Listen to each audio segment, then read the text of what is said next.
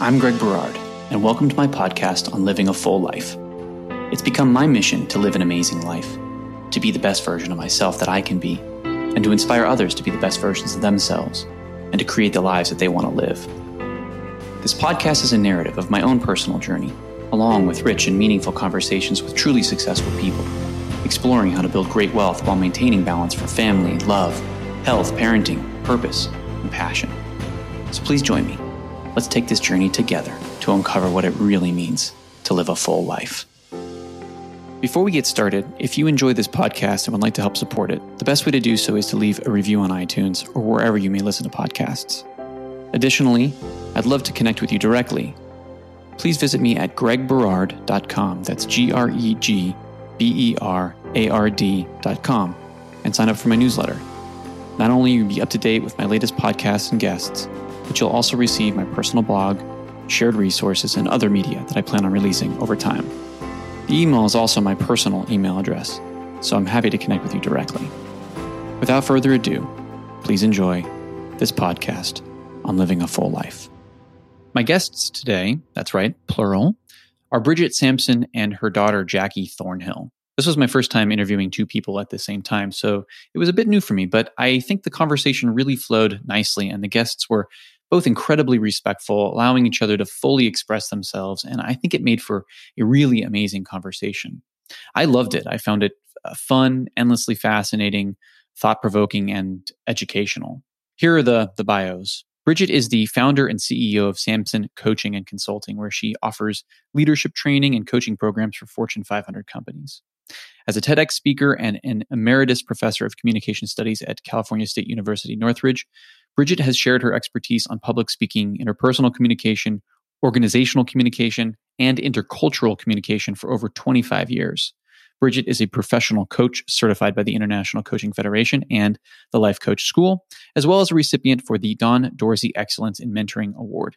And if that wasn't enough, she also just launched her own podcast, which I really enjoy, called The Right Questions. Jackie Thornhill currently serves as an administrative aide for the San Francisco Board of Supervisors. She formerly worked as a campaign manager, communications director, and congressional campaign field organizer. A proud LBGTQIA plus advocate, Jackie serves as vice president of events and fundraising for the Harvey Milk LGBTQ Democratic Club in San Francisco. Jackie is also the recipient of the Certificate of Honor for Transgender Leadership presented by the San Francisco Board of Supervisors. Jackie received her Bachelor of Arts in Politics and Philosophy from the University of San Francisco, where she graduated magna cum laude. I would be remiss if I also didn't mention that in her spare time, Jackie is an incredible writer, and you can follow her writing at Jackie Thornhill. That's J A C K I E Thornhill, T H O R N H I L L dot medium dot com. Impressive bios aside, this conversation was really inspiring more than anything, it's really about family. It's about being your authentic self, even when that might be as contrarian as humanly possible. It's about mistakes, forgiveness, understanding, compassion, empathy, and love. Bridget's and Jackie's journey together during Jackie's transition has had many ups and downs, but the love for each other, the understanding and acceptance is a beautiful example of how we can and should show up for each other. It's an example of what real acceptance looks like. And it's also a shining example of what a true transition means. And I mean a transition for both of them. Jackie's transition may be the more sort of prominent one here, but make no mistake about it, Bridget's transformation during this journey has been profound. Their shared experience was so powerful and transforming that they ended up deciding to launch a new school online to help families and community. You can visit them at transgenderschool.org. That's transgenderschool.org for more information. The website is full of resources, courses, and community, and they are literally just getting started. I hope you find this conversation as interesting and as wonderful as I did. So, without any further delay, please enjoy this podcast with Bridget Sampson and Jackie Thornhill. Jackie, Bridget, welcome to the podcast. Thank you so much for being my guest today. Yes, thank you for having us. We're excited. Yeah, this is my first podcast with two people, interviewing two people at the same time. So uh, hopefully I do it justice. And um, I've got a lot of caffeine in me, so I'm ready to go. Nice. Same here. hopefully not too much. Perfect. Well, I always kind of like to start with a little bit of a um, maybe off topic thing and something that's a, maybe a little bit more light. You have a dog, yes. Bridget, named Viper, a Labrador named Viper. Where where does this? Is there some sort of significance with his name? Yes. Where does this come from? That's yeah. Like it's an interesting name. story. So my husband Neil, who you know, want has always wanted a labrador has always wanted a lab and so he put himself on the list for a seeing eye dog that with, from the guide dogs of america and so that he would be on the list which was a six year waiting list supposedly when he first signed up to get a dog wow. that had gone through most of seeing eye dog school and then failed out for some reason so one day yeah, I got a text or a call or something from him. And he said, we're, we're going to get one. we're going to get one of these dogs. And so Viper was trained by, what was it, Jackie? I think a Marine. Yeah, someone who was highly qualified to train dogs very well. And Viper didn't, didn't quite take for Viper, I guess.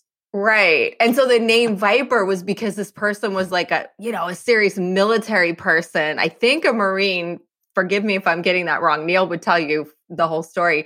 But, and so that's how Viper got the name Viper, which is the most incorrect name for a dog that you could ever imagine, right, Jackie? Because he is just the sweetest love bug. He, you could, you know, do anything to him, and he's gonna lick you and cuddle with you and love you. So yes, he's our he's our um, family dog, and we also have Roger, our newer dog, who we love as well. And Roger's name is much more fitting for very, very. I think.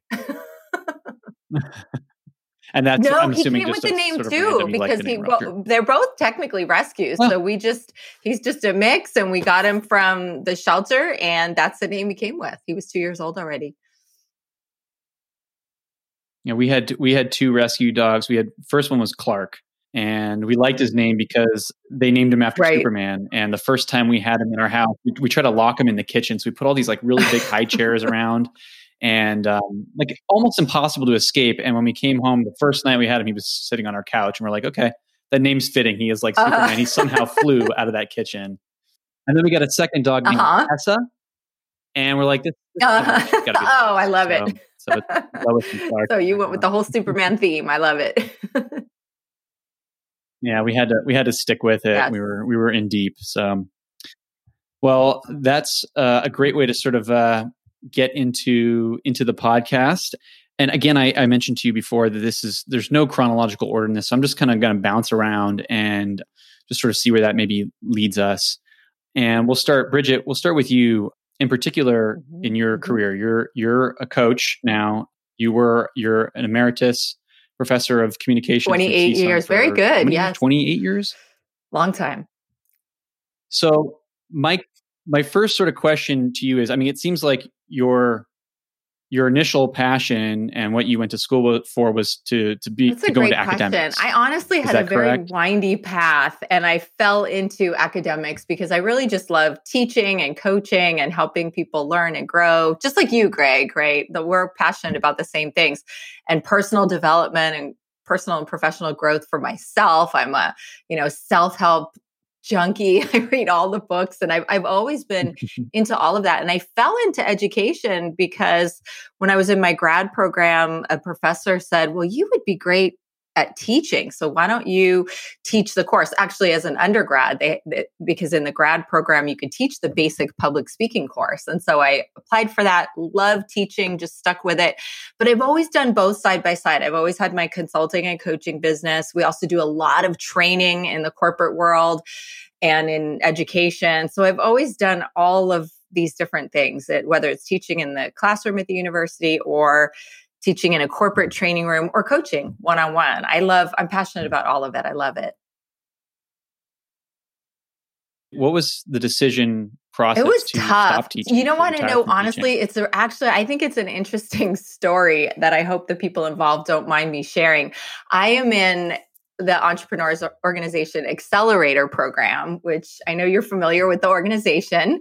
And so, little plug for EO and Accelerator, such a great organization. And so, I was in our accountability group and I was really grappling with this decision about whether or not to retire. I had just found out that I was retirement age, I was eligible for full retirement with with pension and full benefits for my family for life, health, but the best health benefits you can get. And so it was a really tough decision because I had this exit where I could really just leave that whole part of my identity, Professor Sampson, which I loved and was so attached to. But my business had been growing and growing and growing throughout the years and I had taken on an employee who's who's pretty much full time we were doing so much work that I knew that the teaching eh, that it was just kind of this conflict between the days dedicated to teaching, always having to say no to my clients. We do a lot of international travel.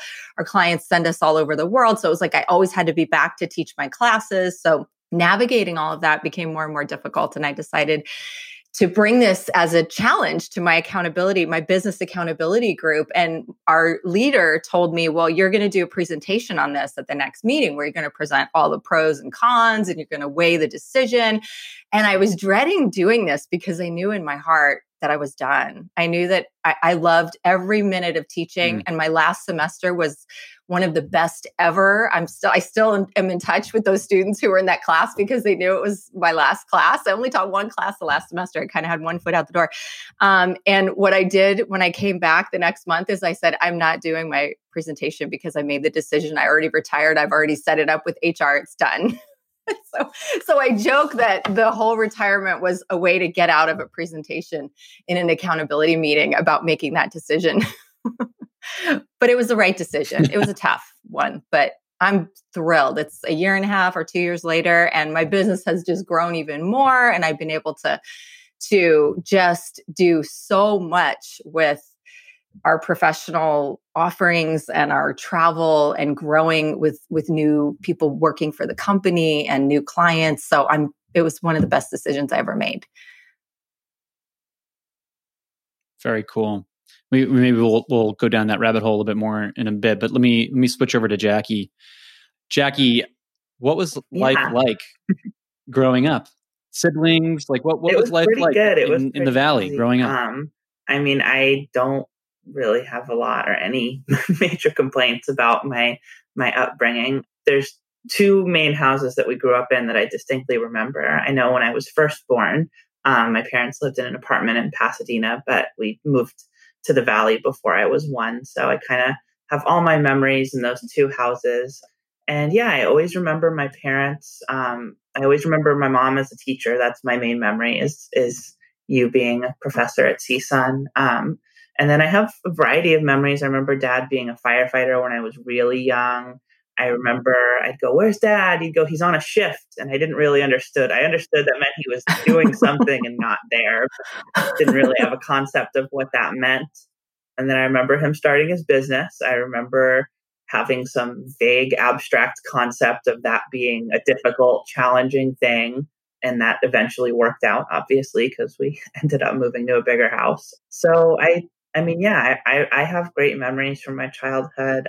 I feel very lucky to have the parents I do. I feel very lucky to have grown up with an amazing sister who, um, when we were younger, I mean, her main goal in life was to antagonize me. But I, I think we have a good relationship now that we're both young adults and we've kind of come to an understanding. But yeah, there was definitely, as as I think most siblings have, there was a period of antagonizing each other when we were younger. But yeah, I mean, overall, really great memories of growing up definitely typical suburbia in the valley. Um, it was, yeah, I could I could say more about that, but overall, it was it was really great.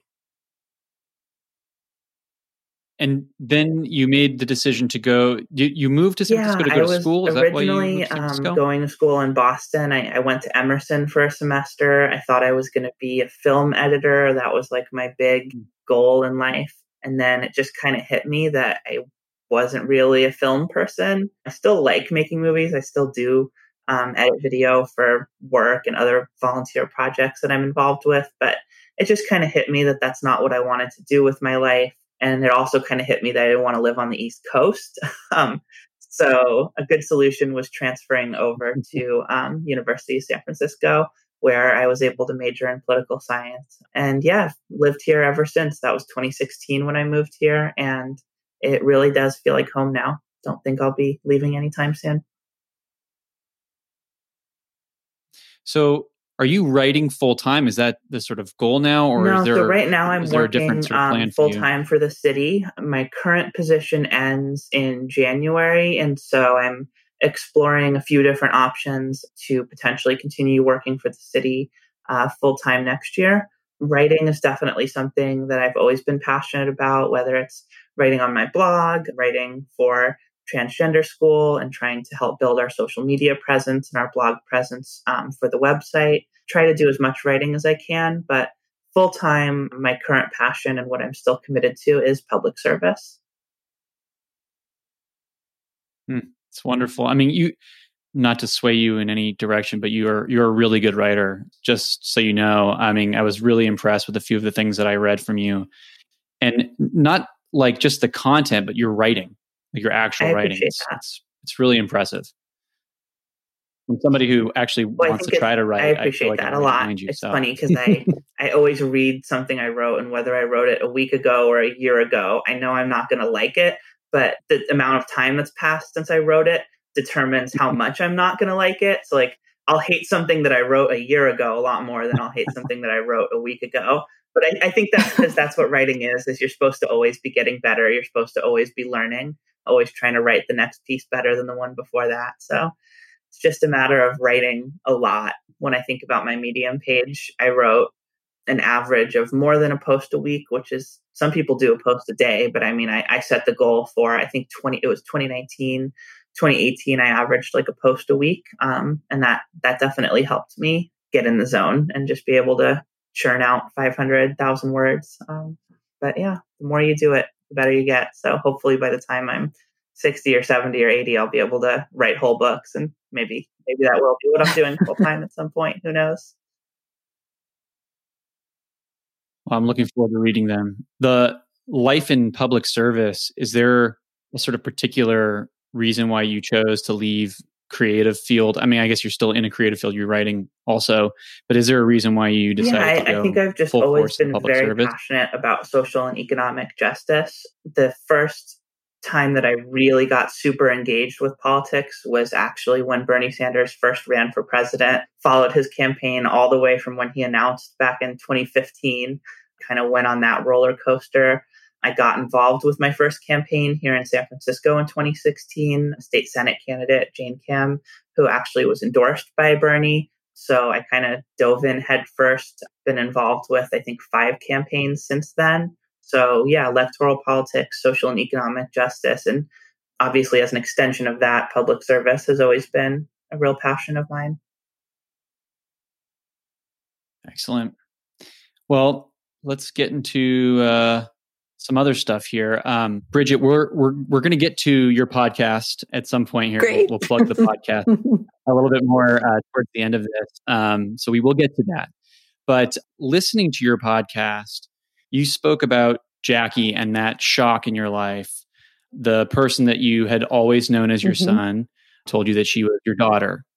And if you would be willing to, I would love to to ask you how, how, did that conversation go? Can you like where were you? Well thank you for what, what asking the exactly? question and uh, to be honest uh, i'm not as nervous about sharing this story now because jackie and i just relived it recently right jackie? I think for the first time since it happened three and a half years ago and that was really emotional like i cried and um, it was tough to recount the whole conversation with, or not the whole, but parts of the conversation with Jackie three and a half years later. We really hadn't.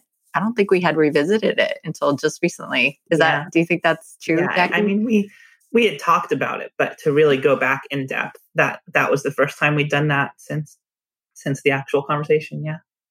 Yeah. And it, it, really, my memory of it is kind of a string of conversations that probably happened over a couple of weeks after Jackie came out. But I, I vividly remember the first conversation. It was surreal. It was just, you know, like it hit me like a ton of bricks. Um, so it was an interesting day. I was out with my parents and my daughter Joanna for the day, and we were doing a bunch of things um, out and about. I won't get into all that you know the details of that but i had a sense that something was going on with jackie and i had had some clues and cues that something was troubling her and she kept kind of convincing me right jackie like oh no i'm just stressed about school and work and everything's fine. And i i just had this mother's instinct.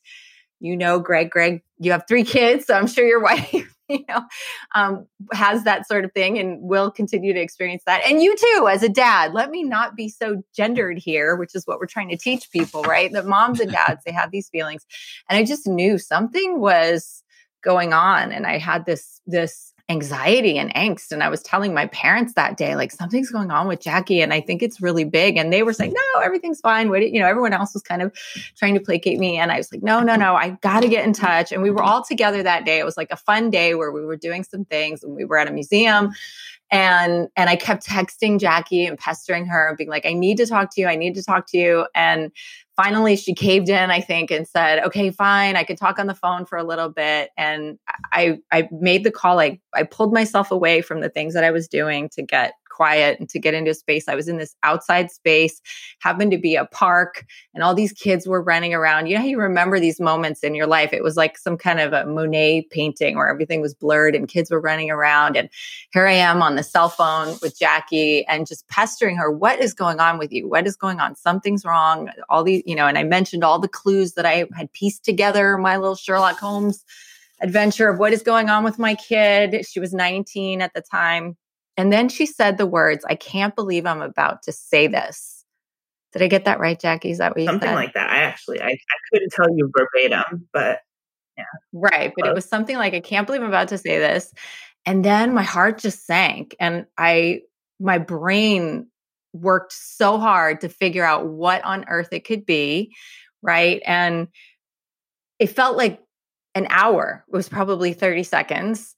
And my brain, for some reason, because it just needed an answer, it needed a solution, it needed to be ready, decided that she was gay. Okay, so I'm going to be the mother of a gay son. That's and I went all the way there. Oh, we're going to go to pride marches, and oh, I'm going to have You're right about uh, you know Right. I'm gonna have a son-in-law. We did. We have done that many times now. Um, and but I like created the whole story in my mind. I decided, and what's weird is that there was no evidence for that. She was at the time in a long-term relationship with a woman you know and uh, but it was like my brain just needed something and it had to be something big and it felt like it was something along those lines. And so she said i'm confused about my gender identity. Now i know what that means. I had actually taught it in some of my courses in communication studies. I taught intercultural communication where we explore diverse identities. So i knew very well what that meant but my brain still couldn't process.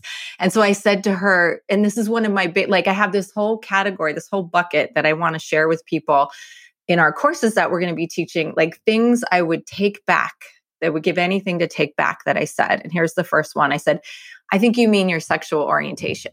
And meanwhile, I knew that she knew the difference like she said, she came to class with me. I started bringing her to my classes where I taught all of these concepts from I think nine or ten years old. I would drag her to cl- uh, university level upper division courses in in you know in culture and racism and identity, and so and and we talked about all these things. So it was really it's really strange to look back and think about why did I say that? It was some brain kind of like way of trying to process something that you just had never considered, that you couldn't believe, you couldn't accept. And she immediately said, No, mom, I know the difference and I know what I'm talking about. And then what I remember is just her being pretty clear like, I know this about myself. I know this is going to be hard for you and it's a shock, but I, you know, I'm like, I'm I know this, you know, and and her being really confident in that. And so then moving to the conversations over the coming days, unfortunately, I, I deeply regret that I stayed in this denial and disbelief and shock and interrogated her. I don't think I was I, I've always I I hope wanted to be a mother who was kind and loving with my kids, but I now see that even just questioning her so much was very unkind and not at all loving and supportive. So I questioned, like, could this be a phase and couldn't it be something else? How could this be when, how could this come out at 19 when we had no signs? Now we've come to learn, I'm in a support group where very rarely do people have signs. This is actually much more a classic case where it's suppressed and it's denied and there's so much fear of what society would do that, you know, now I now know people who are in their 50s who are still living as the gender that people think they are and know inside and have like means online to find community know inside that they're trans. Like it could be anybody. It's it's people have no idea how pervasive this experience is. But i i go off into some of you know what we've learned and are trying to teach but that's a 3 year journey. So going back to the beginning you know i remember in one of the very first phone calls jackie asked me will you ever see me as your daughter? And i said no and just thinking about that makes me ill now because she's t- I don't see her as anything other than 100% my daughter, a woman, uh, a woman I just adore and admire and love more than anything in the world. So those initial conversations were on my part from a place of of fear and ignorance and difficulty coming to terms with the reality of life and the reality of who my daughter is and what she was telling me. And I, I want nothing more than to help people make hopefully different choices in those initial conversations. Yeah, thank you for for sharing that um, and uh, being so so honest. I really appreciate that, Jackie. If it was a shock to your mom, uh, obviously, most likely was not a shock to you. if you wouldn't mind kind of going back and talking about is there a time you remember when you started to to think about or question or wonder mm-hmm. what you were feeling that might be different and do, do, do you remember a specific yeah, time i think the thing that, that really triggered it for me i mean i i had always since before puberty as long as i could remember i had always experienced physical dysphoria um, i'd always been uncomfortable with my body. I'd always wanted my body to be different. I always had a clear concept of that from a very young age, but I don't think I had an idea that that's actually something you can do with hormones and surgery, that you can actually transition, you can actually be perceived as a different gender, um, and society can kind of accept you as that gender that you identify as. That's what I didn't really have a concept of and of course not all trans people experience dysphoria but that was that was my experience was that i always knew because i always had this physical dysphoria. But what really triggered um, the idea that i might actually transition and that it might actually be something i could do was when i moved to san francisco and when i actually met trans people for the first time. I think i remember i was interning at city hall and there was an intern in another office who was trans um, and then I also remember I, I was listening to a podcast actually, and they were interviewing a couple of trans women. And so I, I think those are two experiences um, in my head meeting another trans woman in person and then hearing other trans women share their experiences where it kind of clicked in my brain oh, that's what I'm experiencing.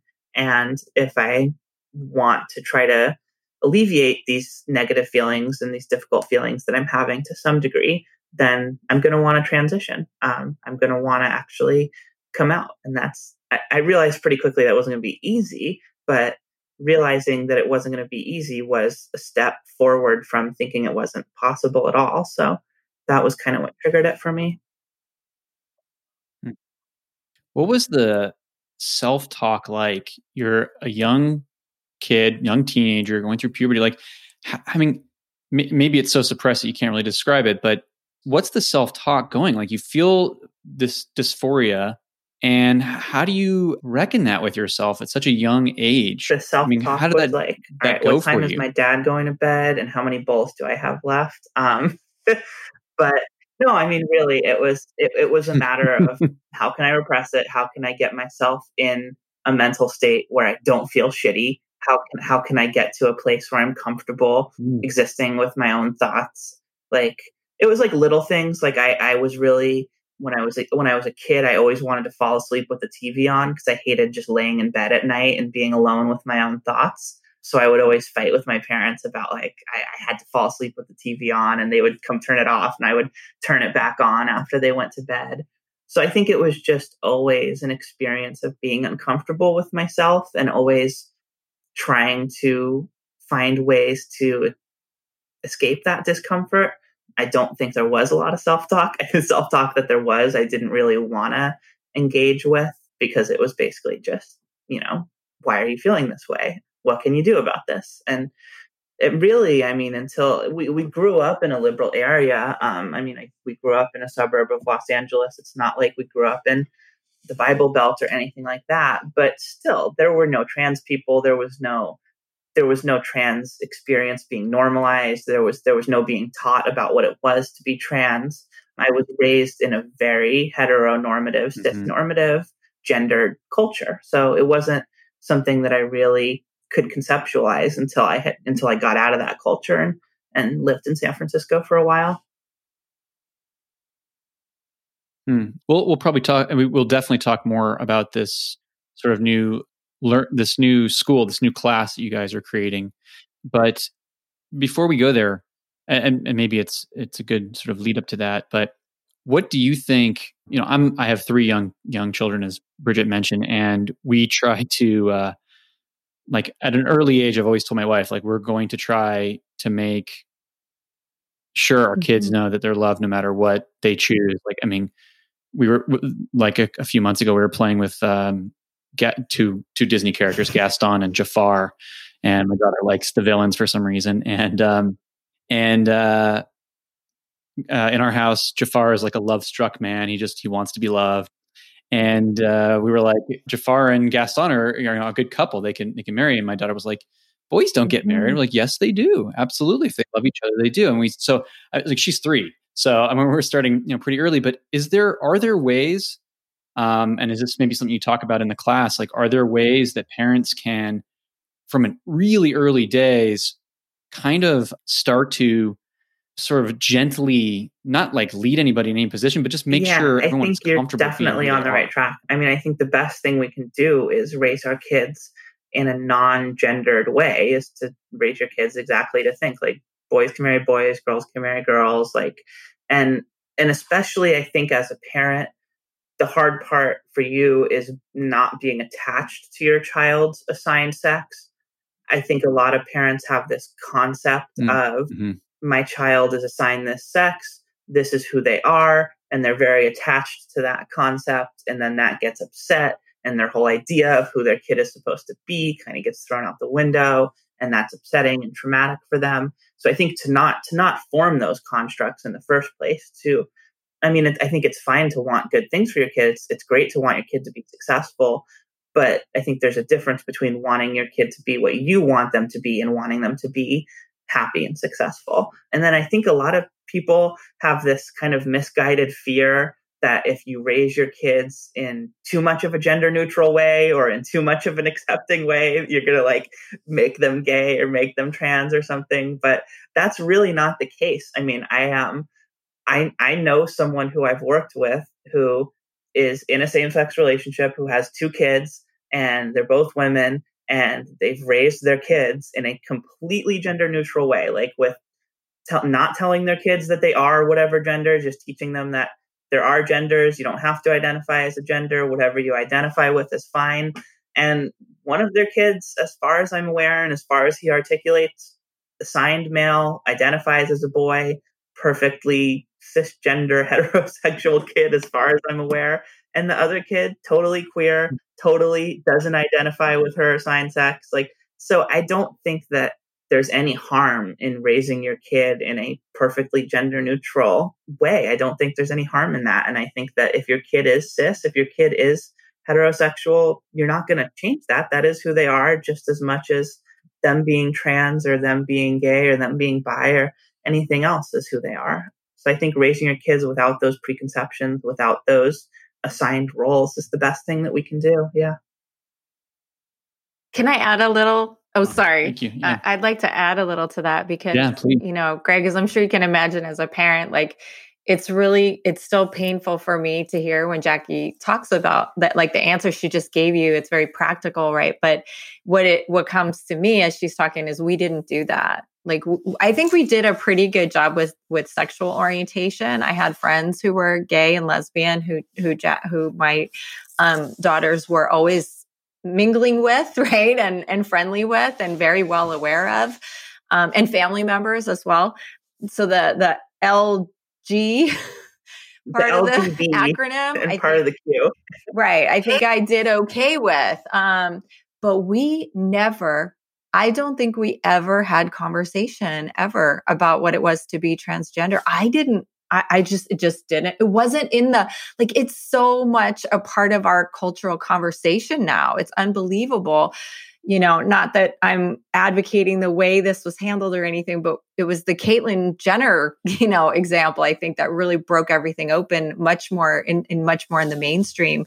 So when I was raising my kids, we didn't talk about it. We didn't know anyone. There was no conversation. So I can say to you, Greg, you know, you're starting already. I mean, you're having this podcast, you know, you're so much more aware and and you're just going to be sharing that awareness with your kids. And I'm seeing so many parents doing that and you know it could be anywhere from you know like jackie does know people and i now know people who really did go all the way to that choice so when their kids were born. They said we don't know what gender you are. You'll tell us when you when you not choose it because it's not a choice. We'll tell us you'll tell us when you become aware of what your gender is. Your gender is not necessarily what we call your assigned or designated sex at birth. That's what a doctor designates when you're born.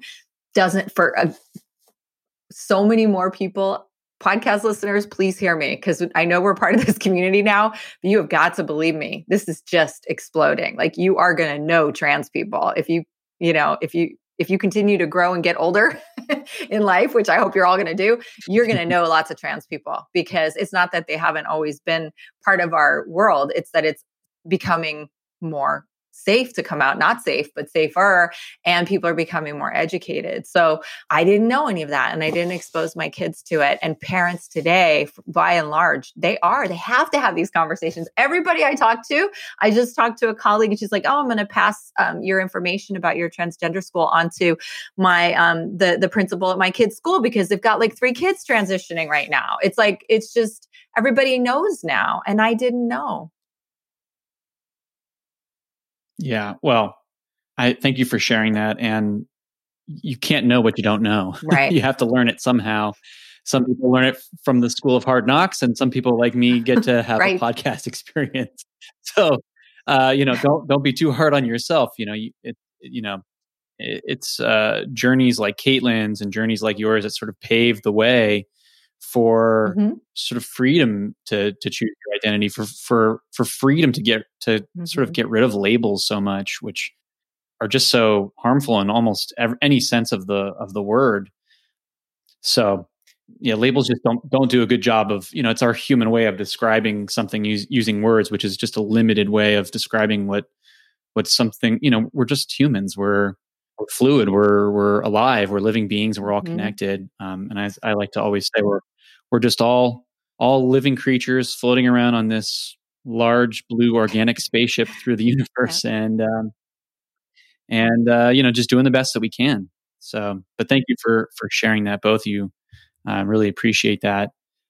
Before we go into trans school a little bit about transgender school a little bit and what you what you're doing what you're creating can we just take one little step back and jackie let me just ask you what does transitioning actually mean? So what what does it mean? Maybe it means different for different yeah, people I, I appreciate but what does transitioning mean to it you? it does mean something very different to every person so i'll share my experience but just prefacing that with um, the disclaimer that there is no right or wrong way to transition. It's totally a kind of do it yourself make your own adventure thing. So for me that means hmm. hormones that means pretty much going the full nine yards. Not necessarily, I know some people do facial surgery um, or other things like that. That's not something that I personally feel I need to do to alleviate my dysphoria, but pretty much everything short of that um, hormone surgery. Yeah.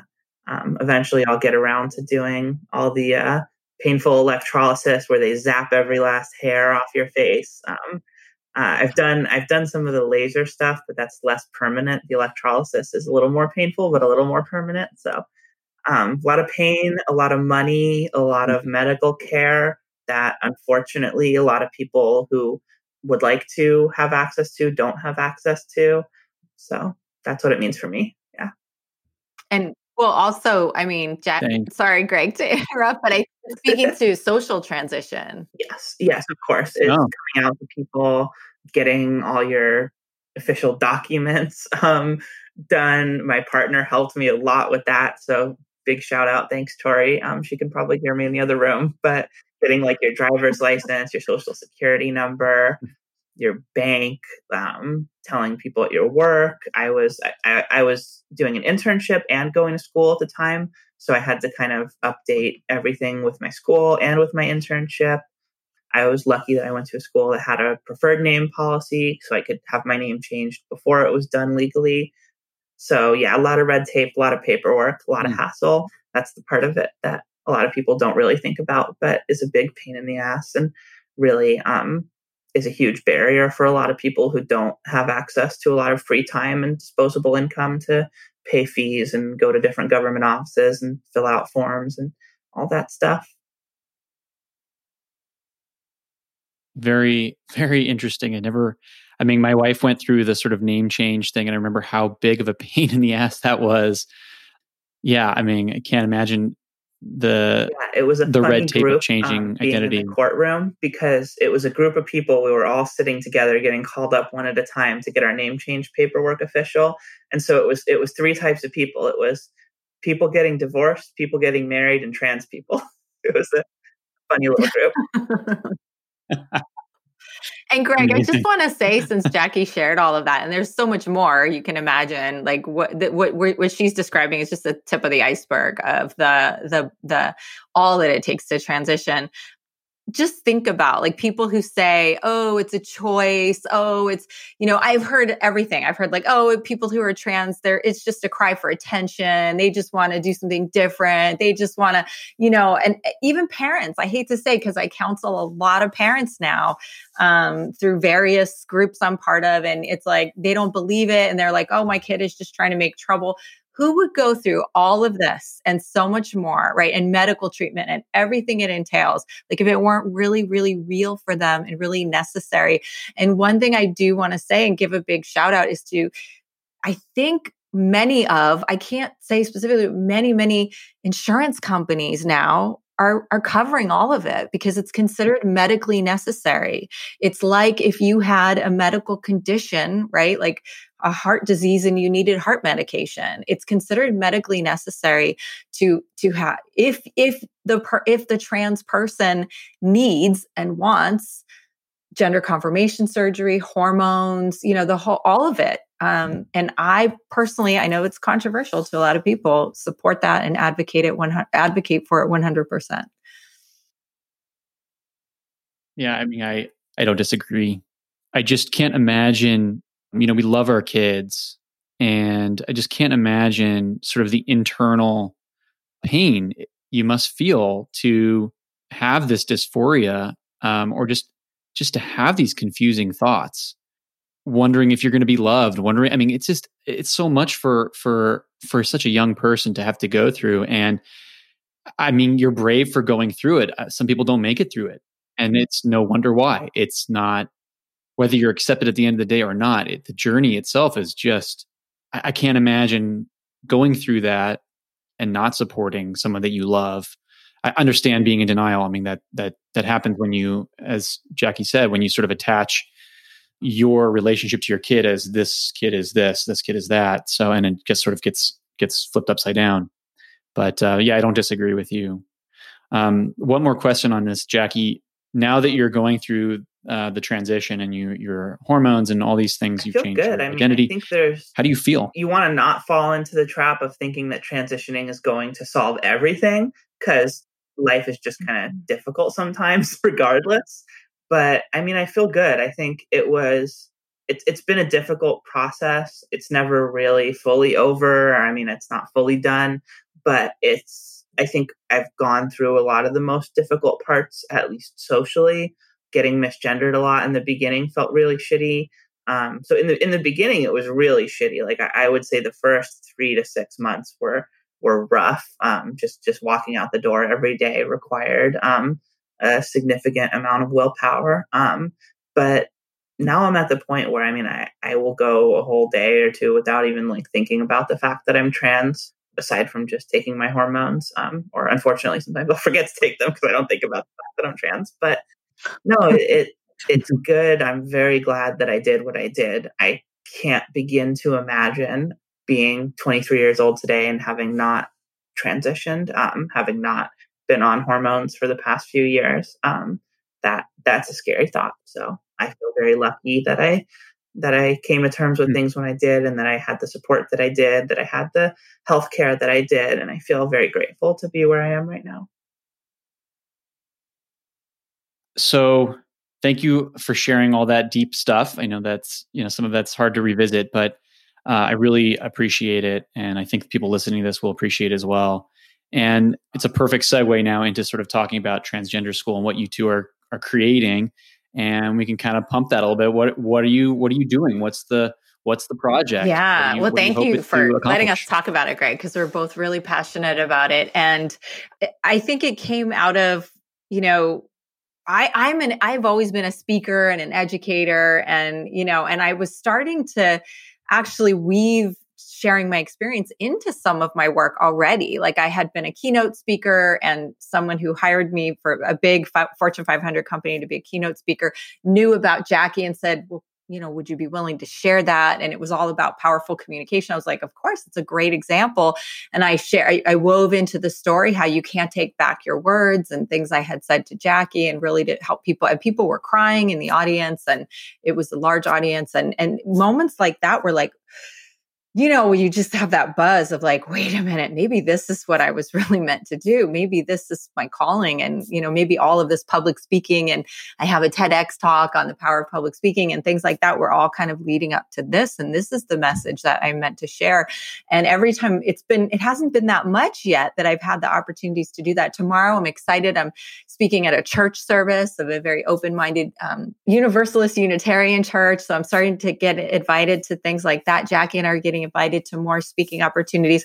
And so this was kind of happening already, you know, where people are so interested and they're like, well, why don't you come talk to us about this? Even, you know, my corporate clients, or at least bring it in, bring that story in. You know, this is something we have initiatives, our diversity, equity, inclusion initiatives or trying to incorporate more transgender stories. And so it was already kind of happening. And so I think I I texted Jackie one day and just said something like, we need to like start a business and do speaking together and we need to start something. And i and initially jackie was resistant. She's like we don't we can't make people pay for that. We should just do it. And i was like i know we can do it lots for free and make lots of resources available but what if we actually you know, made it a business too, because we both have to work and earn a living anyway, right? You know, and what if like schools and organizations that have money for this kind of education were willing to pay us because we're going to be putting in, and we already have put in hundreds and hundreds and we meet every week we you know just putting together the website and all the resources we've compiled and our articles that we're writing and our tips and everything. So you know we we just started these conversations through text. I mean she's in san francisco i'm in los angeles in the valley but we talk a lot. And you know sadly because of covid we haven't seen each other in this year much but w- I used to travel up there all the time for work. So we would see each other a couple times a month for dinners and fun outings in san francisco. So now it's all by text and we get on Zoom and we do our strategizing and we want to, I mean, our big goal is to offer online courses that people can come to and and to have live courses and live webinars and then ultimately you know comes in really handy that Jackie is I mean she she's modest, but she is an outstanding filmmaker and film editor. And, uh, you know, she, so, she, so we have quite the perk there when we get to like creating evergreen online courses that we'll offer for people, always affordable and widely available. But why not? Why not make it a business and make the world a better place at the same time? It's funny. I remember when you first pitched it to me, um, I think I misunderstood the scope of it because I had this vision in my head of like a couple YouTube videos of us telling our story. And I, I really love what it's become. Um, it's, yeah, it's become something so much bigger than I could have imagined it would be. And I'm really, really excited to roll out our courses and to roll out. Um, we're going to be doing free courses, paid courses, live stuff, evergreen stuff. We have, I think we have a lot of great content already put together and we have a great timeline, some great products that we're planning. So I'm really excited to see it all come together and hopefully we can help a lot of people in the process. This is the power of entrepreneurialism when it's when it's actually put to sort of good use. When it's put to good use, you you send people up to ISS and you know and bring a rocket back down to Earth. You you you solve a, a big public need you create a, a, cool little shoe company and put mm-hmm. shoes on people that, mm-hmm. that can't afford them you do things mm-hmm. like this and this is what entrepreneurialism can has the power to do and i, I truly believe that that um, not only can it can it sort of help people with this sort of quote unquote american dream type of thing where you where you can kind of roll up your sleeves and make a you know really nice life for yourself but you can do something good good mm-hmm. at the same time so kudos to you both where where can people find out more about yes uh, transgenderschool.org and we are on all social media we have a really fun I mean, fun but intense and really eye opening and enlightening Facebook group that every day more and more people are asking to join. I really vet people carefully and I check them out because um, we want to keep really safe spaces. Um, and, and our Facebook group and all our community opportunities are for everyone. They're not for, tra- they can be for transgender people. We have lots of transgender people joining us, but they're for parents of transgender people, friends of trans teachers. Lots of teachers have come to us and like, help me understand my every, I mean, I know as a professor in my last few semesters, I had at least one transgender person in every class. So we really want to help teachers with things like pronouns and how to have conversations with your students in affirming ways. And so um, you can find us everywhere. But I'm so happy we found an easy, simple name. Everybody can remember it, spell it. It's easy. It's just transgender school. That's where we are on Facebook, Instagram, Twitter. That's our website.org. And we're we're we're getting out there. We're we, we want to reach out far and wide to everybody. And if you go to transgenderschool.org, um, there's a little pop up there where you can put in your email and sign up, and you will get our list of 10 top tips for communicating with transgender people. It's a great little primer for the kind of content we're going to be putting out. Um, so I encourage anyone who's listening to go to transgenderschool.org um, put in your email. Uh, we won't bug you too often, but we'll keep you updated about our content as we're putting new stuff out, and you'll get those 10 tips right away. And I want to add to that the other Perfect. thing that's at transgenderschool.org, which you do not have to give us your email for. You can immediately go to is our resource list. We spent many, many hours compiling a very extensive resource list. At the very top of it, you will see three suicide hotlines you don't have to click. The phone numbers right there for people who are in need. And and our our vision by the way is saving lives keeping families together and making work school and all spaces safe for transgender people.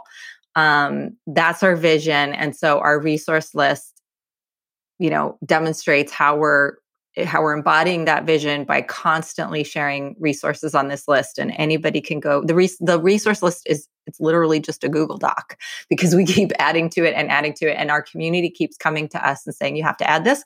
And we're getting, now we're creating like, we're moving into creating like separate pages for each state because we have people in every state in the country who are joining mm-hmm. our community and saying, we have this resource in Michigan and we have this resource in New York. And, um, you know, we really need more um, support and information about resources in, in some of the middle of the country and the southern states where people are in dire need of support and do not have it by and large, especially young people. I can't tell you, Greg, how many people have come to both me and Jackie, how many young people, and told us that they're trans and that they can never tell their parents and they can never tell anybody in their life, especially Jackie. I mean, her heart has gone out and had so many conversations so, with so many young people. I've I feel guilty, but I've sent young people to her because I know that it's going to be a lot more helpful and potentially save their life to talk to her more than me as being so much older.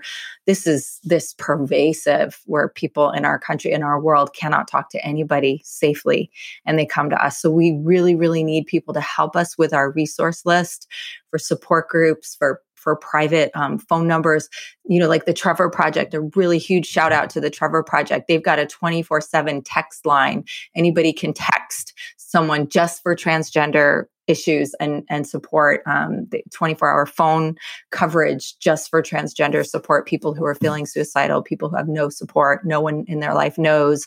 So there is such a great need here and we're just starting to do this. So please go to our mm-hmm. website and see what we're doing there and help us if you can to add to it. Thank you. Yeah no and i'll put this um, too when we sort of release it i'll, I'll sort of you. make sure it's on the website and uh, and social posts let's um i promised you uh, bridget yes. that we would talk about your podcast so let's let's let's talk about that your podcast is all about mm-hmm. asking the right questions and the power of asking the right questions. And I listened to to the podcast the other day. I really I really liked it, and actually went home and I sort of asked myself the two questions of the first podcast. Um, I found that to be um, a really fun exercise, and also a really grounding exercise too. Um, I generally your your first question. You can talk about this too if mm-hmm. you'd like, or we can just talk about the podcast in general. But your first question mm-hmm. was, "How do I want to feel about this?" Um, is a, a, really it's it's something I, I do mm-hmm. too. I sort of word it a little bit differently. It's like you know, it's like, do I want to feel the way I'm feeling about this, or can I think about this a different way? And how do, how do I you know how do I like what's actually helpful for me? Um, and then your, your partner's question, um, which was also something I've, I've never really asked myself, which I thought was really great, was what are the decisions I can do now mm-hmm. to make mm-hmm. myself proud in 10 years? Yeah. Something like that. I'm paraphrasing.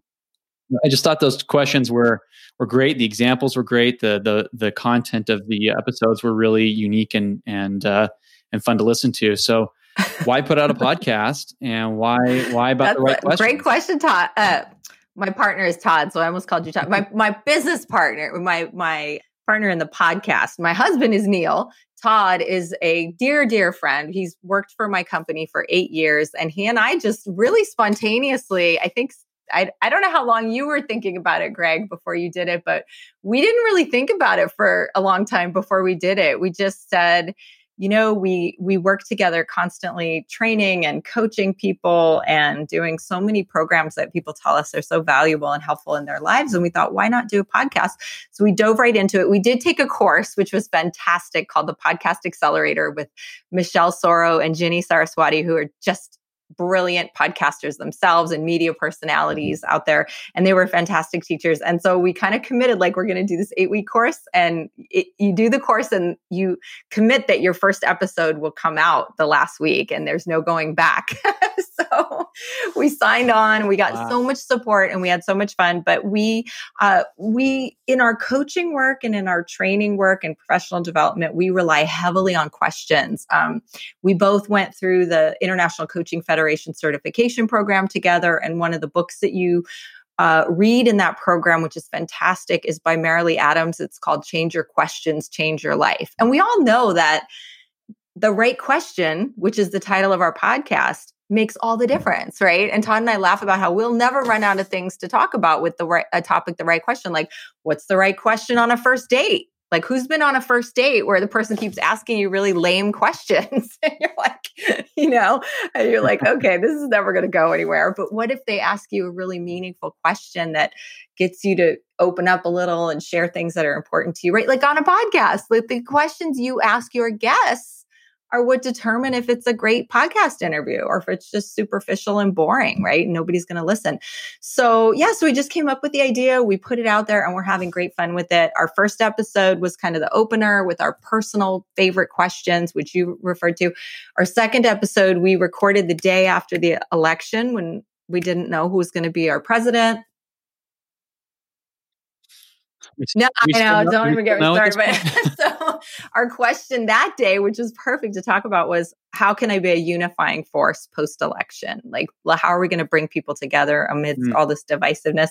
And our third episode, um, the question was, how can I stop shooting all over people? we talked about how we just have the most ridiculous shoulds for everybody. You should be doing this and you should be doing less of that and you should be doing more of that. You should be eating that and you shouldn't have said that. And it just causes so much pain and strife and suffering and conflict. And so we're really like every episode so far, we're just so excited about it and passionate about it. We've gotten a great response from people. And in each, it's every two weeks, every other Tuesday. We're just going to bring what we think is hopefully a thought provoking question for everyone to ask themselves. It's not about us, it's all about you and asking yourself the question what do you come up with? How does it help you in your life? And we're sharing our pretty personal examples uh, to model that. Yeah. Is this an ongoing thing? Is it like uh, we're going to have one season or is i it think just, it's going to keep going as like long it. as you know as long as we have a few listeners you know and as long as every every episode so far people have reached out and said that was great. It really helped me. I really asked the question. I brought the question to my coach or my therapist or i i journaled on the question. Um, as mm-hmm. long as that's happening with a couple people we'll keep doing it. Awesome Yeah, no, I, I, really liked the first episode and I've mm. subscribed. I'm looking Thank you. Thank more. you for that. And I Thank love you your podcast too. It's a mutual admiration society. I think we're very much in the same, you know, genre of, of personal development and growth and awareness and, you know, and just just really digging deeper into how to how to be a better person and, and live a fuller life, right? Well, that leads right perfectly. like I, like you just teed up my next my next little segment here, which you know you've mentioned. This mm-hmm. podcast is all about sort of living your fullest life, mm-hmm. choosing to live deliberately and consciously. Um, and Jackie, I can't think of any person making such a deliberate choice, a more deliberate choice, um, a more difficult choice, a more brave choice uh, than you've made to sort of to be the person that you are.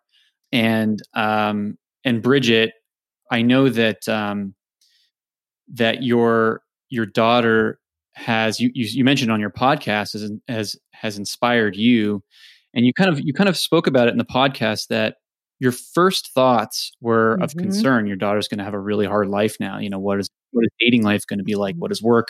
You know uh, what's what's that going to be like for for her? And then you sort of had this you, you when you ask yourself the question um, that you mentioned in your podcast, you sort of have this realization that okay, it may be a hard life, but isn't it a much harder mm-hmm. life not being your authentic true self? And I thought that was really powerful. And that's really what the podcast, my, my podcast is all about mm-hmm. sort of discovering is like, who, who am I? Mm-hmm. Who do I want to be? And, and what kind of life do I want to build? Mm-hmm. How do I build the mm-hmm. fullest life possible for myself?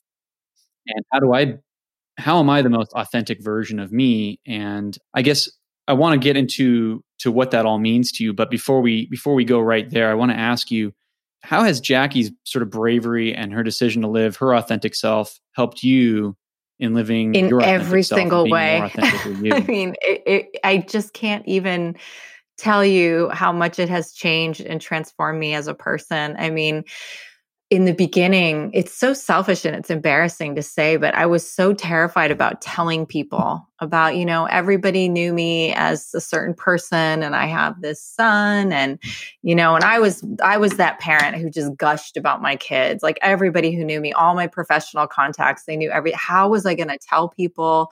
What were they going to think of me? Right. And I could not care less now. I tell everybody and anybody, oh, my transgender daughter, blah, blah, blah, blah, blah. And I know it's like, you know, I don't have to mention it all the time, but I do because I'm so proud of her. Like I actually have completely gotten 180 from being terrified. Like, how would what if people find out? What are they gonna think? So much fear and and just you know I don't even know uh, why. I, like looking back, I don't understand why it was so terrifying for me because you know what? Everybody I talk to now is like so supportive, right? Like you're having us on your podcast to talk about it, right? Three and a half years ago, Greg, I would have right. not said a word about this. I would have been talking to you about business and other things. And now I'm like, yes, let's talk about it. So it has completely transformed me from someone who was so worried about what people thought about me and would always, you know, I was always very open and transparent. And I was always teaching, you know, 28 years in the classroom, you basically put your life, you tell your, that's what my students loved about my classes is I would share everything about my marriage, my family. So all of a sudden there was this crisis moment of I can no longer do that because there's something I'm too afraid to share.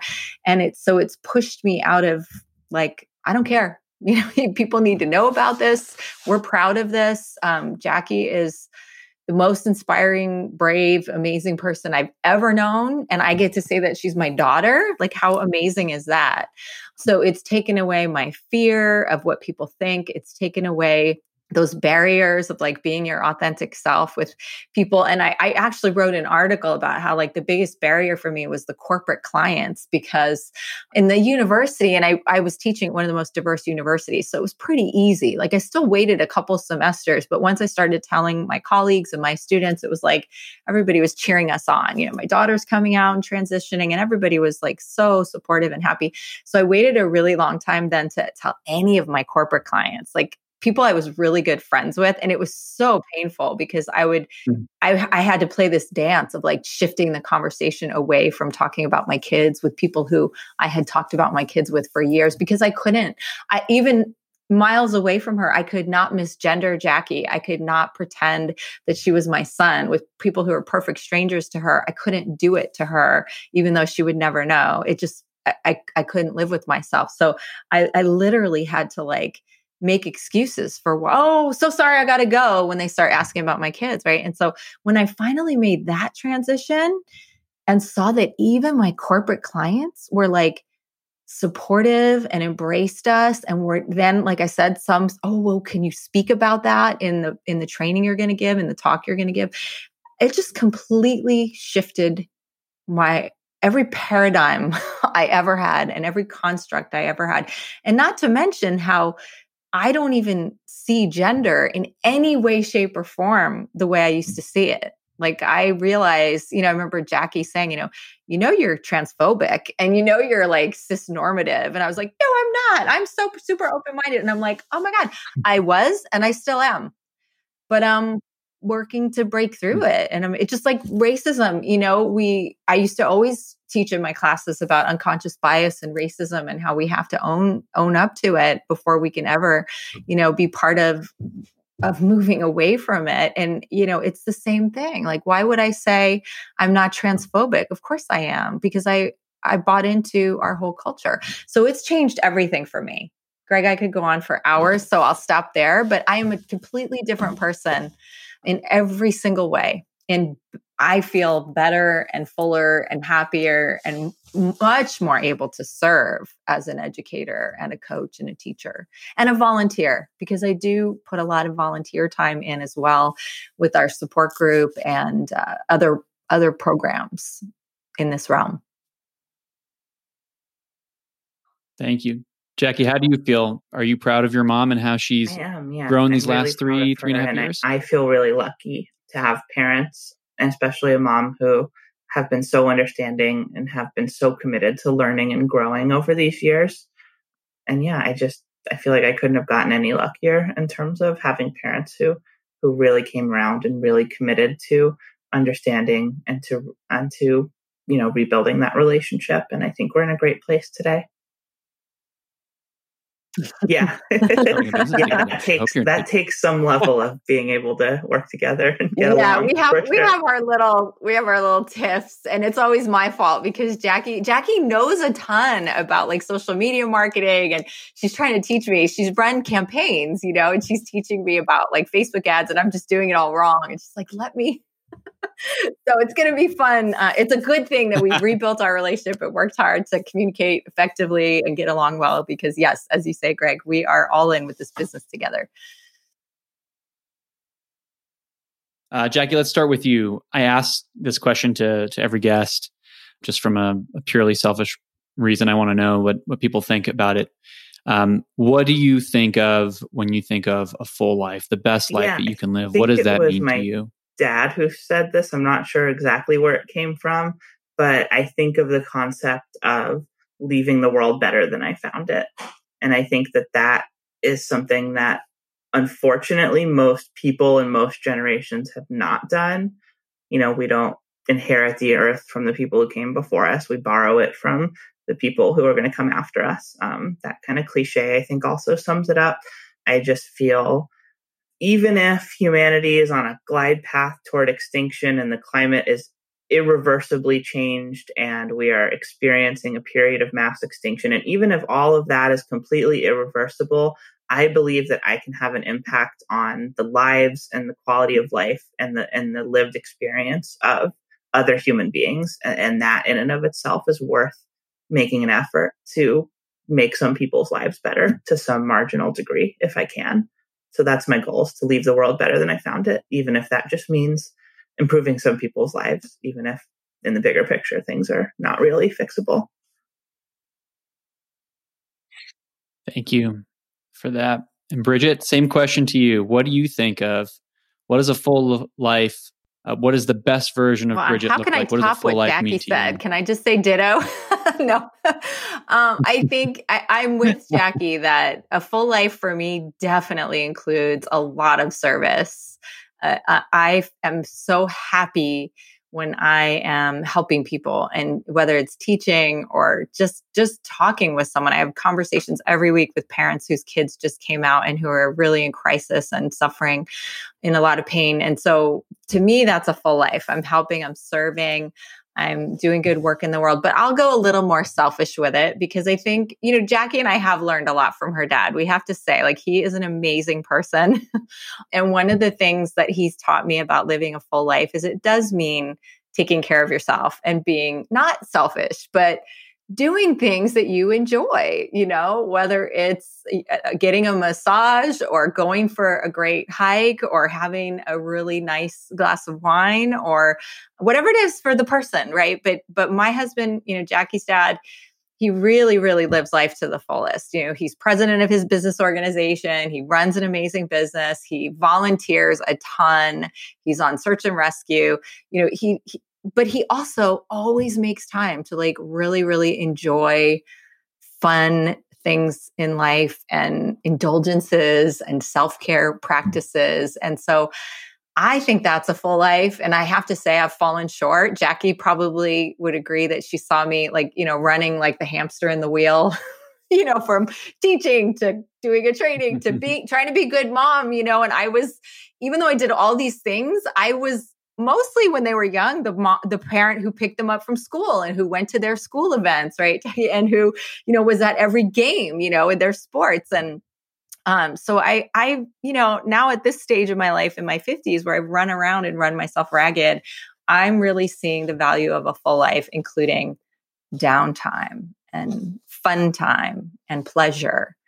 And i want to make that case for everyone listening that that's important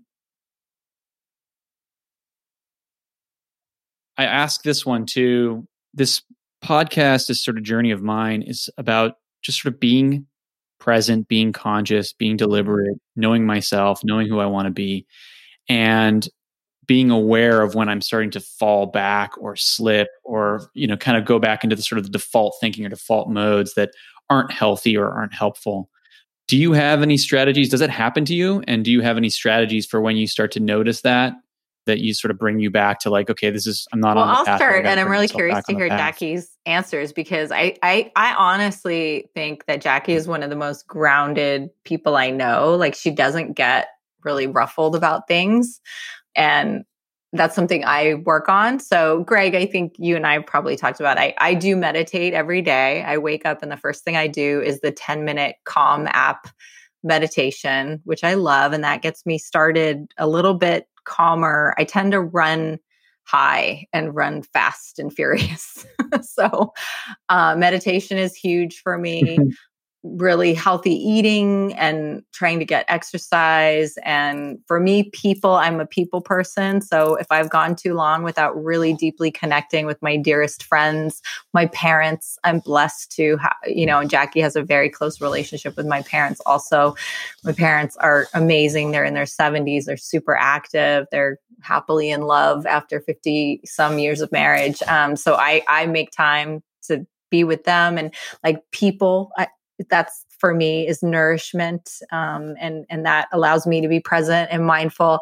Um, as a coach i have to show up for people and be like fully in their world and completely set myself aside or a trainer if i'm doing like i did a big workshop yesterday and it was like i needed to do my meditation and my practices and get centered and make sure i felt connected so that i could be fully there for the people in the workshop.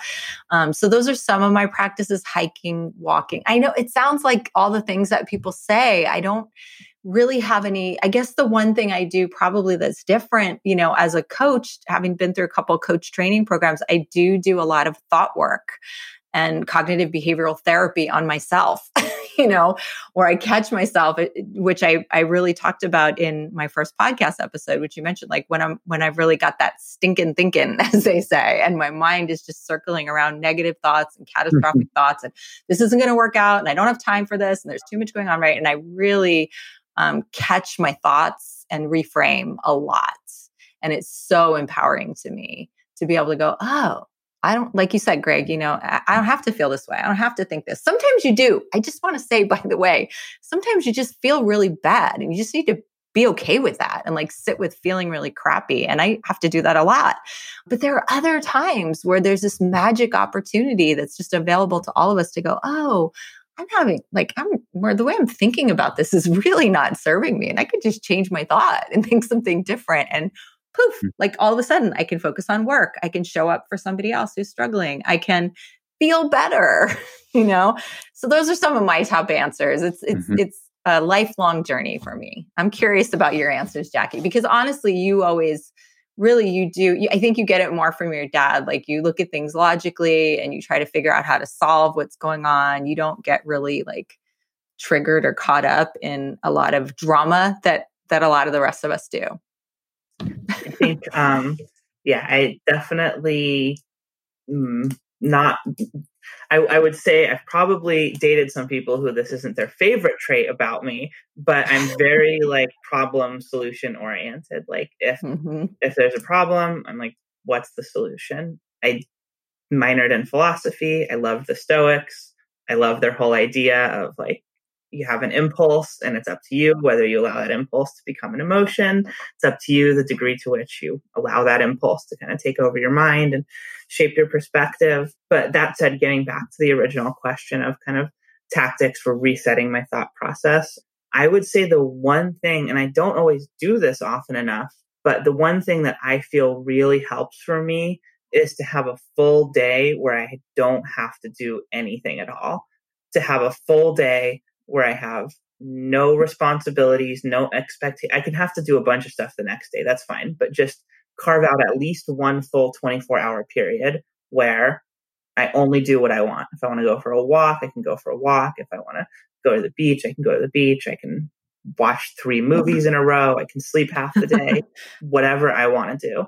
And I mean, I don't like one time I worked on a congressional campaign where I worked 118 days in a row without taking a day off. So it's not something that I always do very often, but it is something that I try to make time for when I feel like I really need a reset. Like my mom doesn't even know this, but I actually took this whole past week off of work. So like I've had this whole week off and it's been really, really nice because I'm in between jobs. Um, I've been working for the city this year during a pandemic. So my work has been pretty intense and not what I expected it to be. And using a full week of paid time off has been like a really amazing opportunity to take time to do things that I want to do, have whole days where I don't have to do anything. Um, and I feel like having that time to be alone with your thoughts and to actually reflect on where you're at in your life, where you're headed, um, what things you might want to adjust, um, how you might want to adjust your perspective. Just having that time really allows me to kind of settle into a better perspective. yeah, well, with three young kids, I'm, I'm looking forward to that day 20 years from yeah, now. I might, if I, if I do have kids one day, I might off, have to um, come up with a different strategy. You'll, you'll be okay with the five minutes. You learn to condense that same experience. Yeah. When you're, yes. you're, sitting on the toilet right. or something, you're taking a shower. My showers have become very long yes, these days. I waste a lot of water. I'm sorry, California. It's a mental but, health requirement. I what do you exactly, Jackie? What do you when you when you have these days, and and maybe it's pretty rare, but when you have these days off where you don't do anything, is it really strict? Like i don't do i only do what i want to do when that sort of thing comes or do you do you actually sort of say eh, on these days off i'm going to set aside i'm going to set aside some time to sort of think about the state of things and to see if i'm on the right track? Like do you are you setting aside self examination time philosophical thinking time deep thinking deep work kind of stuff? Or is it just like no this is my day to just do whatever the heck i want impulsively or yeah, not. it's it's very unstructured. I. The I, I, usually just kind of allow the self reflection and, and, deeper thinking to kind of happen when it happens, and the the day itself is less structured. I don't really. I mean, I'm sure everyone has their own strategy that works best for them, but for me personally, um, it doesn't really work to structure it. I prefer to just keep it all free flowing. Jackie, I'm just wondering if you yeah, if great. you remember Thanks. your dad doing that, if you got that at all from your dad, because he he jokes. We would always joke he takes kneel days Mm-hmm. And he, yeah. and he did. So do you remember that he did do that even when the kids were really young? He would go to a hotel for 24 hours and just have a kneel day. And it's exactly what Jackie just described. It was unstructured, unplanned, and he often did end up having like these huge epiphanies and deep thinking. But he didn't. He didn't put the pressure on himself that he had to have that. And so the kids always, I think, were aware that Dad would go off for a kneel day. oh yeah, I very much remember yeah. kneel days. Yeah. Okay. and that was with two young kids, Greg. So I don't know. You know, I know you have three, but um, but maybe there is a way. I don't know with nannies and help or family members or whatever yeah. you had to piece together. Well, maybe in a non-COVID world. yeah, right. There's no. Yeah, in a non-COVID world, maybe, but I still may take us offline and ask you how the heck he got you to agree to, to doing that. Uh, that will be my next question. Maybe that's what I well, interview him on. That'll be the whole. I mean, there's a lot more too, but honestly, I saw the benefits. This. One, I mean, one literally being yeah. revenue, because he would come up with business solutions. That wasn't the mm-hmm. goal, mm-hmm. but when you finally have quiet time, you know this, Greg. That's when they come. Yes. No. And and in fact, when I when I used to travel, it feels like 27 years ago. Um, when I used to travel for work, I would mm-hmm. generally schedule some extra time in there. Not not usually a full day, but a little extra time where I'd sit in a sort of hotel room or I'd go down to the lobby and with a journal and I just sort of sit through deep deep things. But it wasn't a wasn't a free day, and mm-hmm. I think uh, there's there's a lot to that. If you say, "Hey," like it's like it's right. like forcing creativity. It's like saying, "Okay, I'm going to sit here and I'm going to write this piece," which is okay to sort of say I'm going to write for an hour every morning, but I don't know, creativity is a lot more free flowing when you and when you sort of just drop everything and let it come mm-hmm. and it, mm-hmm. it, hits you. Oh, great, let's let's get to it. it it's it's stronger, yes. better. I, I find um, from my perspective. Bridget, you you spoke about daily practices. You have a daily calm meditation, or anything else you do daily, like a uh, daily journaling, daily th- uh, daily workout. Yeah, daily morning I, I have. Practice, I have to say, I something that's always been consistent. But I'll say, in like my best times, yes, I would be journaling. I would be doing my gratitude journal. It's reminding me to get back to that at the end of the day, reflecting on things I'm grateful for that day, and uh, yeah, getting outside. I do get outside every day. I mean, I I've been really, really busy. We have a lot of great work projects, big training and design and delivery programs and projects right now. So I have been spending a lot of hours inside at the desk, but uh, normally get outside, do a hike, do a walk, walk the dogs. Yeah. Uh, yes. So outside, sun, meditation, um, working out. Yes. Daily working out of some of some kind absolutely and gratitude journaling yes when you take a hike, are you are you talking about like possibly or just lo- we're very lucky locally to have some great hiking trails. So it could, even in my neighborhood, we have hiking trails. So I it could it could be something for as little as a 45 minute time investment to yeah. You and well, Neil hike together? Yeah, Neil and I try to hike times? together once a week. Sometimes it's once every two weeks. But yes, we do. And we try to do longer hikes in Malibu, Santa Monica Mountains, by the beach, those sorts of things. We really do. And we also have really close by beautiful hikes that we can just go for an hour, or I can just go by myself. When you, uh, and I'm asking this from a purely um, selfish mm, perspective, mm-hmm. I have trails mm-hmm. behind me too. I live in the Santa Monica Mountains too. And I would love to go hiking, but I'm just kind of afraid of uh, mountain lions and other things while you know going fully alone is it, it are the hiking trails sort of pretty easy by you or do you have like protection that you bring with you like a big neil does bring neil brings like a i think yourself. it's an expandable like stick that could be used as something and he he's always very well prepared with those things but I am not. I'm I tend to be yeah. pretty fearless. Maybe I shouldn't be because, you know, I know they're there. I kind of have a belief mm-hmm. that could get me someday that, you know, we can coexist peacefully with nature. You know, if I don't bother or disturb any creatures I see out there, that they'll let me peacefully do the walk. But they're usually pretty well, you know, path, well worn paths that people come through. And I think it's pretty safe. It's a good question. It is mm-hmm. something to to consider and to be prepared for. Yeah. Yeah, I know mountain lions. I mean, there's there's not many here. They're they're tracked, and there's not many, but I I know that they yeah. they can can stalk humans. Yeah, which is a little yeah, it's a little a little freaky. Um, but uh, we'll I'll I'll try to ask yes. Neil more about his protection because um, I know he's he's a well prepared person. Um,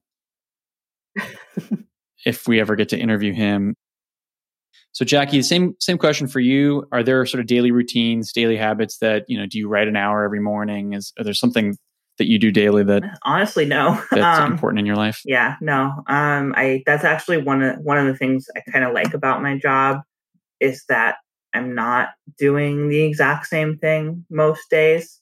So I, I actually really value having variety in my day to day life. And so it's not I'm, I'm I struggle with routines and commitments. Um, so it's not something that there's there's no one thing that I do every day that's that's really important to make sure I get done. I mean, I, I brush my teeth every day. That's important. Jackie's very spontaneous. She, her personality good, type. Good. Yeah, she's very spontaneous. Very important. I love that about her. Bridget, you did you did a good job. You yes. you you taught her how to. I'm very glad to hear you're still doing that. So congratulations. uh, um, uh, last sort of question, um, and I kind of mm-hmm. steal this one from from Tim Ferriss's book, which is, um, what are the books that either mm-hmm. have been sort of most profound for you in your life, or the books that you gift the most, or that you would that you would recommend the most? Do you have any sort of books? And oh my gosh, I will say in my book, which I I'll just mention, my book is called Communication Secrets for Success. In the back of it are a list of seventy five of my favorite books. so that would be the the more complete answer. But the one that always comes to me for sure, The Power of Now. Anything and Everything by Brene Brown, most mm. recently Dare to Lead uh, Glennon, Glennon, some from this year, Untamed by Glennon Doyle was amazing. Uh, I mean, I have authors, and now it's all escaping me, of course, but probably some of what you read, you know, as well, Greg. I mean, anything personal development, personal growth, but Eckhart Tolle. So, you know, Power of Now and A New Earth. Now I'm, gosh, it's escaping me as. Okay, those are the ones that those come are, to that's, me. That to, you you gave me three three good ones that came to mind. That's that's great. And the power of now, yeah, that was really um, helpful for me too. I went through a mm. a little bit of a health scare, a pretty pretty big health scare about a year ago, and um, mm. I had discovered Eckhart before that, but it really was helpful to kind of revisit that while I was mm-hmm. going through that that sort of scare. Um, in particular, just sort of like it's it's very pronounced when you're having a, a, a, scare like that where you're you know you're sort of um, facing something something frightening where it's like you can't deal with that you right. can only deal with what's in front of you what's now right. you can't deal with what like what ifs um, there's no there's no contending with yes. that. So it's a really yes, powerful book. I agree. And, oh, I um, want to add, Greg, one that I know Jackie and I share. An author is Pema mm. Chodron and uh, Zen Buddhist philosophy that I know mm. we both love, and also Tara Brach, I'm a huge fan of. Radical Compassion. Mm-hmm. Are you? Um, oh my gosh! Pema, anything and everything she's written, and most like recently, I read "Welcoming the Unwelcome," which was a game changer for me.